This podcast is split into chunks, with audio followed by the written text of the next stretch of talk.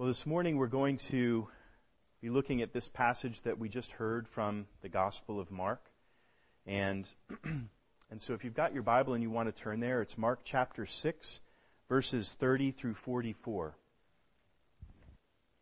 One thing that we're going to see as we open this passage of Scripture, in a sense, is, well, for one thing, an, a very important fulfillment of something that happens in the Old Testament. And by looking at it in, in that way, we're going to see God's nearness change, his proximity to his people change.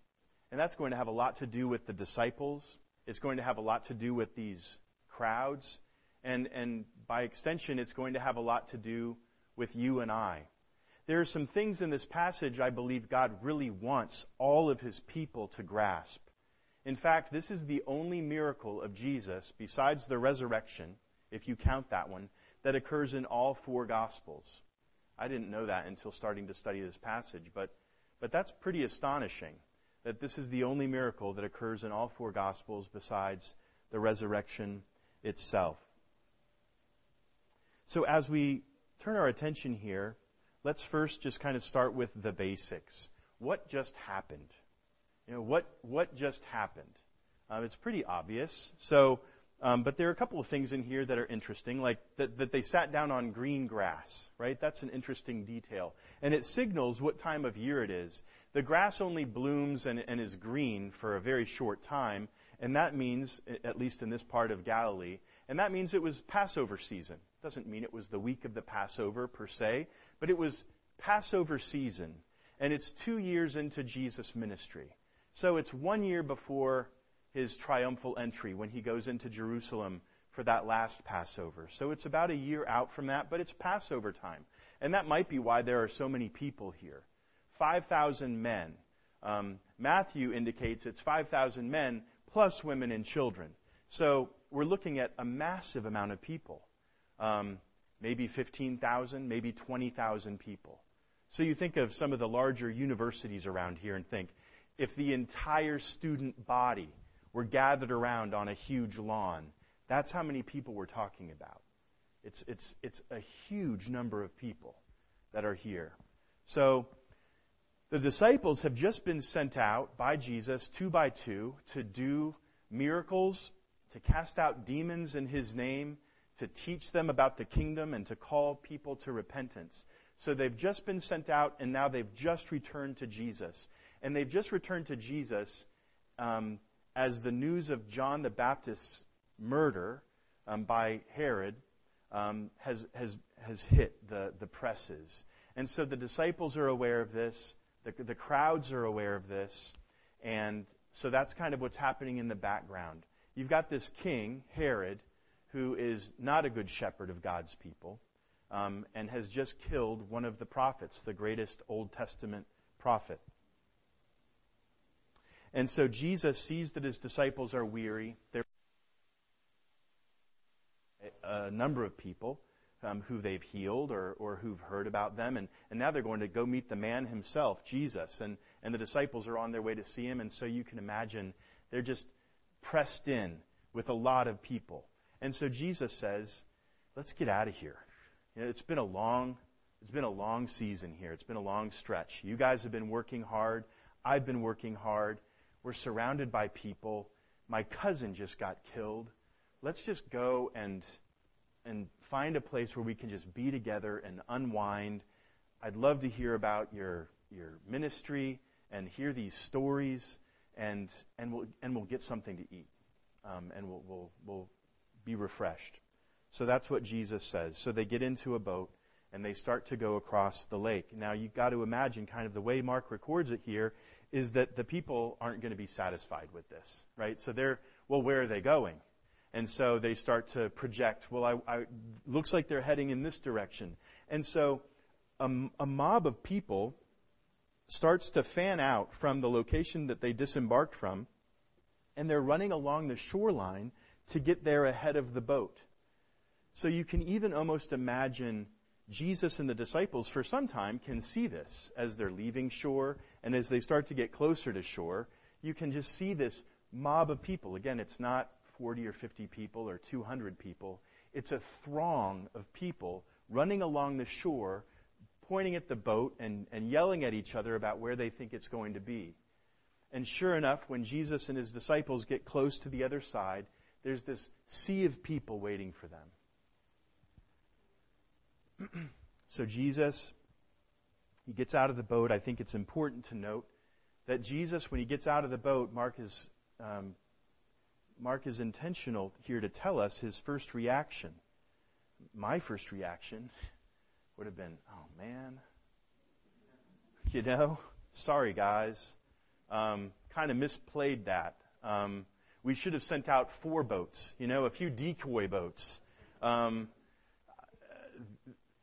I would have honestly, in my own flesh, been disappointed. You know, if I come home from a long day of work and I've got in my mind what I'm going to do, I'm going to make nachos and and I'm and I'm going to sit down and I'm going to watch, you know, the rerun of this of this movie that I like, or I'm going to watch some sporting event, or I'm just going to sit on my back deck and watch the deer. Whatever it is, if it gets interrupted, my first reaction is not what Jesus does here. He sees this crowd, and and you'll notice. Um, here in verse 34 when he went ashore, he saw a great crowd, and he had compassion on them, because they were like sheep without a shepherd. And he began to teach them many things. This is our Savior. This is, this is the one who says, If you've seen me, you've seen the Father. This is God's heart toward you and toward me. God doesn't get worn out loving you. God doesn't get worn out serving you. No matter how many things you've asked for and required and, and been prayers that He's met, when you come to Him again with another need, He sees you as one of His sheep and He delights to be your shepherd. That's remarkable. So we get to see that in verse 34.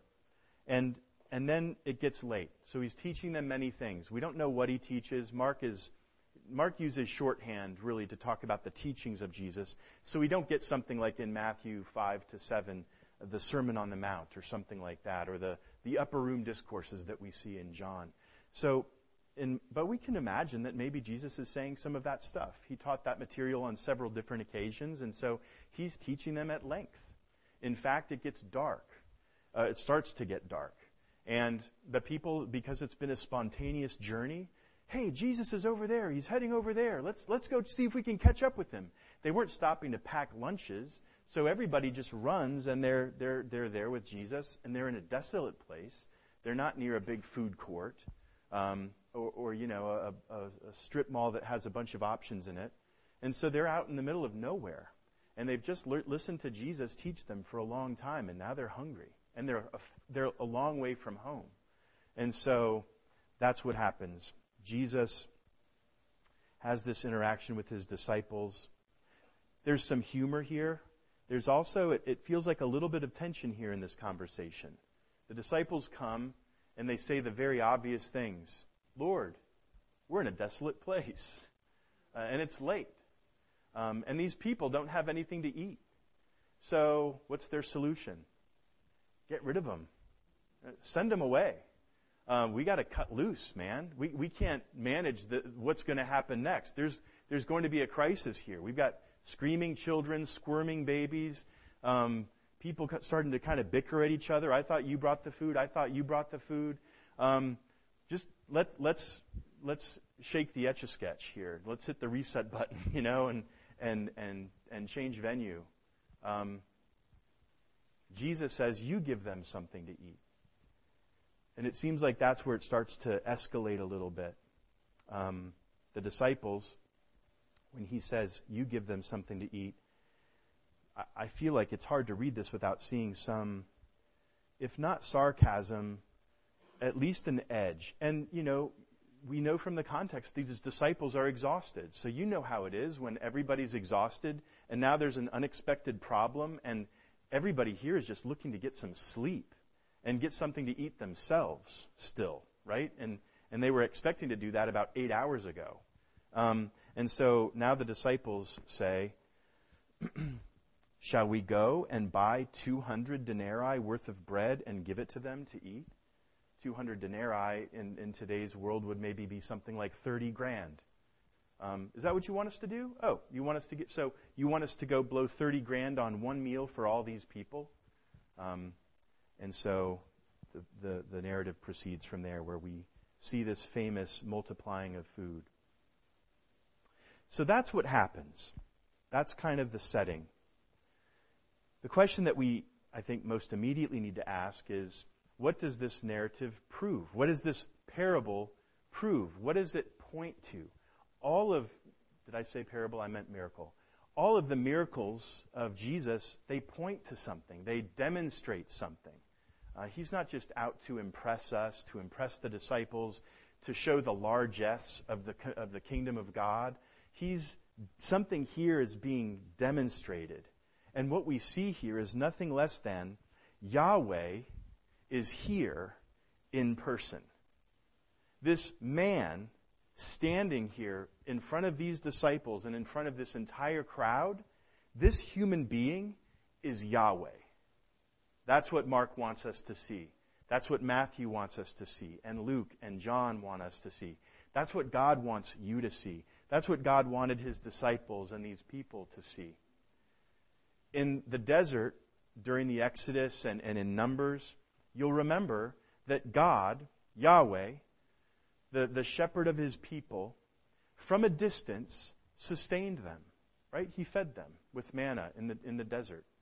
Moses was the, the mediator of all these things, and he would pray, and God, I can't give them anything to eat. How am I going to feed all these people? How am I going to take care of all these people? Can you please help us? And so God would take care of it. Or, um, God, these people are thirsty. We're in the middle of nowhere. I, I have a stick, and there's a bunch of sand, and there's a mountain. What are we going to do? Uh, they need something to drink. Well, take your, what do you have? I, I've, I have a stick. Okay, well, take your stick and, and, and hit that rock, and then out of that rock comes enough water for the entire nation of Israel, a million people, and all their animals to get plenty to drink. So we've seen from a distance God, Yahweh, pro- providing for his people through Moses and, and through these miracles. And now God is gathering his people again. God is, through Jesus in this moment, fulfilling um, not only the type of Moses and, and all that we've seen and, and fulfilling this yearning that we have in the Old Testament of, of God is so good and so faithful and He's always providing for us, but, but He promises to come in person. He, he promises to come Himself. And, and now here we indeed see this happening. Let me read one passage from the book of Ezekiel that, that captures this beautifully. I believe it's Ezekiel 34. I wrote down 33, but I think it's 34, verses 11 um, through 16. For thus says the Lord God Behold, I. This is right after an indictment against the shepherds of Israel, by the way. So he has just laid out this indictment against the kings of Israel. And we've just seen an indictment against the king of Israel at the time, Herod, who just murdered John the Baptist. So the, the positioning of these is really interesting, I think, and it, it, it carries a punch of, of meaning. So he's just indicted the kings of Israel, and now he says, For thus says the Lord God, Behold, I, I myself, I myself will search for my sheep and seek them out as a shepherd seeks out his flock when he is among his sheep that have been scattered, so will I seek out my sheep, and I will rescue them from all places where they have been scattered on a day of clouds and thick darkness. And I will bring them out of the peoples and gather them from the countries, and will bring them into their own land. Listen, and I will feed them on the mountains of Israel, by the ravines and in all the inhabited places of the country. I will feed them with good pasture, and on the mountain heights of Israel shall be their grazing land. There they shall lie down in good grazing land, and on rich pasture they shall feed on the mountains of Israel. I myself will be the shepherd of my sheep, and I myself will make uh, will make them lie down, declares the Lord God, declares Yahweh. I will seek the lost, and I will bring back the strayed. I will bind up the injured, and I will strengthen the weak. And he goes on. God, in, in, in this one passage among many, is promising to come one day personally. The God who's been from, from, from a distance um, through means, through Moses, or, or through a pillar of fire, or through a pillar of cloud, uh, through a rock, or, or, or through manna, through these different means, who's been just kind of out there somewhere, but, but always close by to lead and to, to, to govern and to care for. God is saying, one day I am going to immerse myself with you. I am going to tabernacle with you. I myself will be the one who seeks you and finds you and gathers you and makes you lie down and feeds you and binds up your wounds. I personally will come someday and do this. And this, the specificity is beautiful, isn't it? He's going to make them lie down on green grass. He's going to feed them with abundance um, when he comes. So, what we see here is that God, Yahweh, is here in person. And, and amazingly, just th- this tenderness that's in Ezekiel, it carries, doesn't it? It carries because when Yahweh comes in person and he sees these people that are scattered, that are in a time of deep darkness, Herod is killing people, they're oppressed by Rome, he has compassion on them. He doesn't lay it at their feet. If you were a better people, I would have taken. No. He sees his people and he has compassion on them. So this is Yahweh among us to fulfill these promises. He's here with compassion, he's here with power to feed them all, and he's and he's here fulfilling these promises.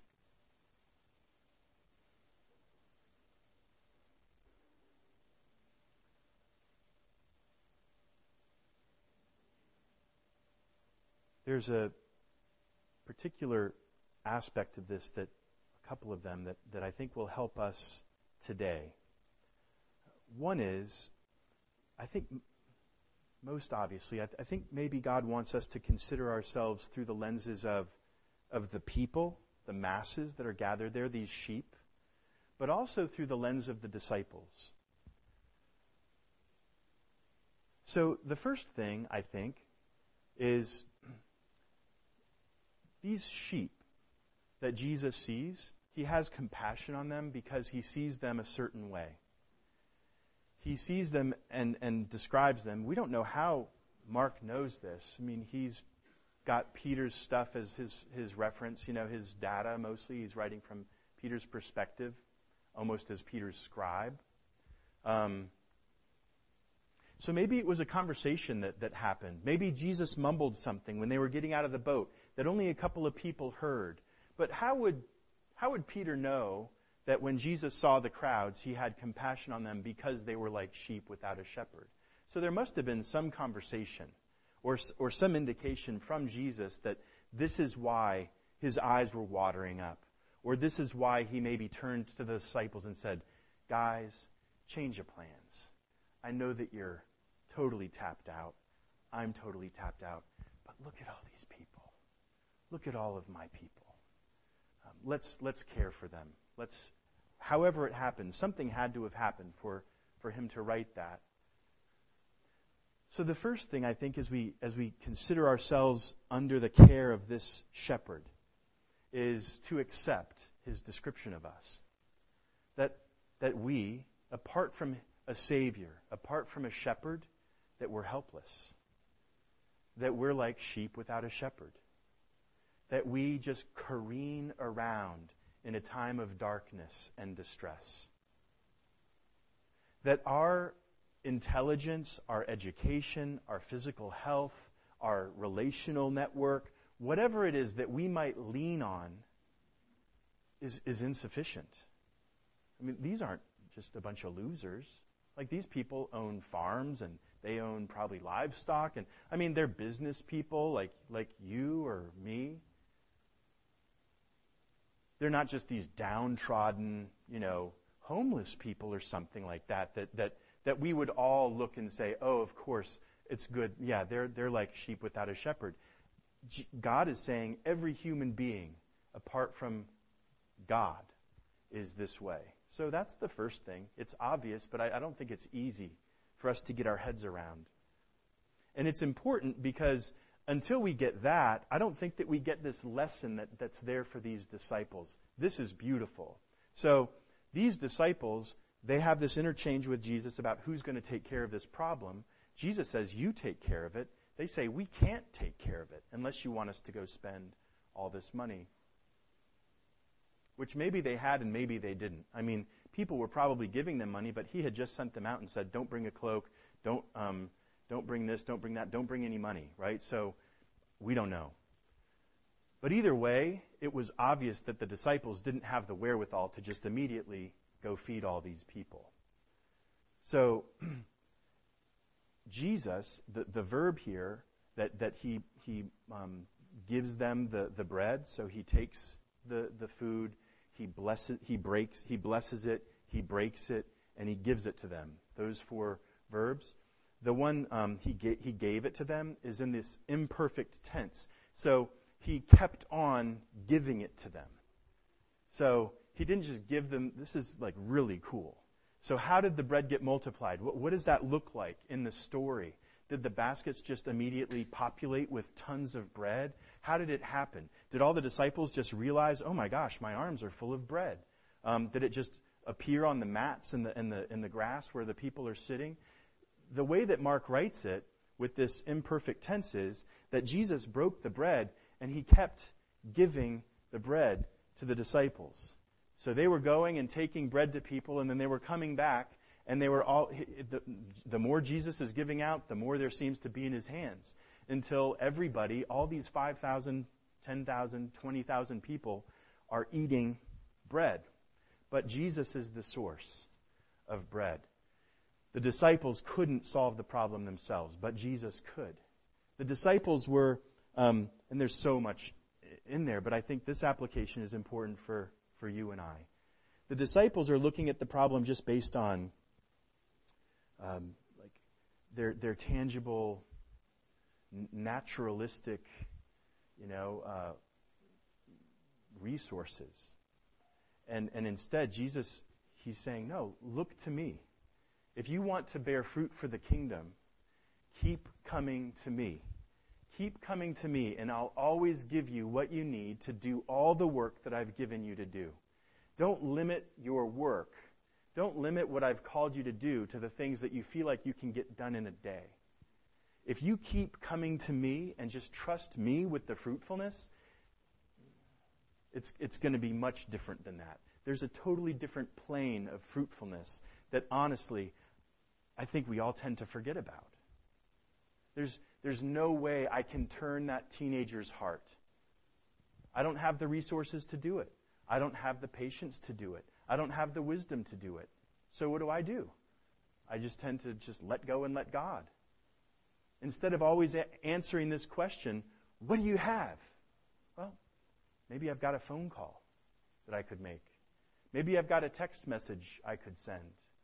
Maybe I've got an invitation to breakfast I could extend. I don't know. Um, Lord, I'm coming to you and asking you, what, what do you want me to do? Uh, I'll at least give you this and entrust it to you and, and see what you have to do with that. Or maybe it's something at work. Or maybe it's something in another one of your relationships. Maybe it's finances. It's, it's anything that's pressing in on us where, as human beings, we stop with this most banal analysis. Don't have anything to give them. I don't, there's no way I can match this problem. And, and we stop. I stop. I tend to stop. I think here Jesus is giving these disciples and us this mind blowing visual of, yeah, we have nothing. Let's accept that. Let's accept that we not only need a shepherd, but we need this constant source of supply, this constant source of power, this constant flow of resources that comes not from our own doing and our own training, and our own experience, but it comes from Christ. He's the only, he's the only one that is going to be able to do this. And maybe like manna in some way, it, it, it, it's got a shelf life. Like, they have to keep coming back. They didn't just go and get a whole bunch of stuff and then show up like, like, um, like the hero, right? Hey, all you 15,000 people, I've got all your food right here. My name is James. You know? They're having to, they're, they're seen going back and forth to Jesus and feeding people, maybe family by family. Jesus is the centerpiece, and He's the only source of this life and this solution. So we tend to forget that we need God's compassion. Maybe we tend to forget that we need God's power to sustain us and to make us fruitful. But here we have this way to remember. And in closing, as we transition our attention to the Lord's Supper, it's, it's wonderful, beautiful that Mark uses the same verbs, the same four verbs here in this text that he's going to use eight chapters later in the upper room discourse. He took bread, he blessed it, he broke it, and he gave it to them. I don't think that that's by accident. He took the bread, he blessed it, he broke it, and he gave it to them. Every time that we come to the table, we're being reminded. We, we should be reminding ourselves. We hear it through the prayers that, that I'm not just coming here to be sustained on, on some spiritual level that's undefinable. Here's, here's a great way that we can define it. And the scripture's full of these. Maybe this will reinvigorate your experience of communion today.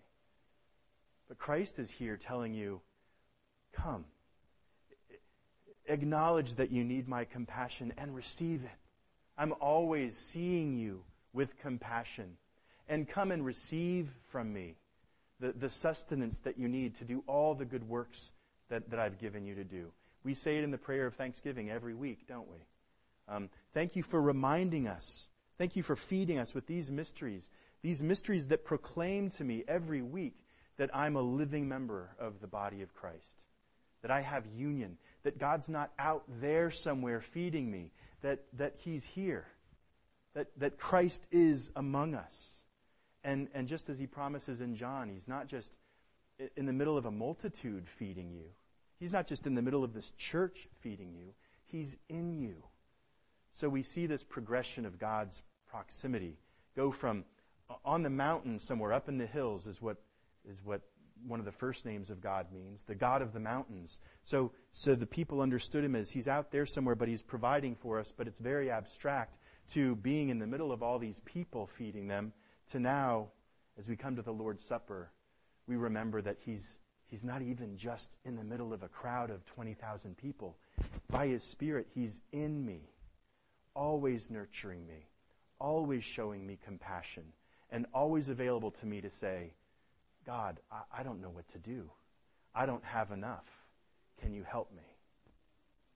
So let's come to him afresh and, and ask him to do those things and give him thanks and praise that he's here to do those very things for us, not just today, but every moment of every day to the end of the age. In the name of the Father, the Son, and the Holy Spirit. Amen.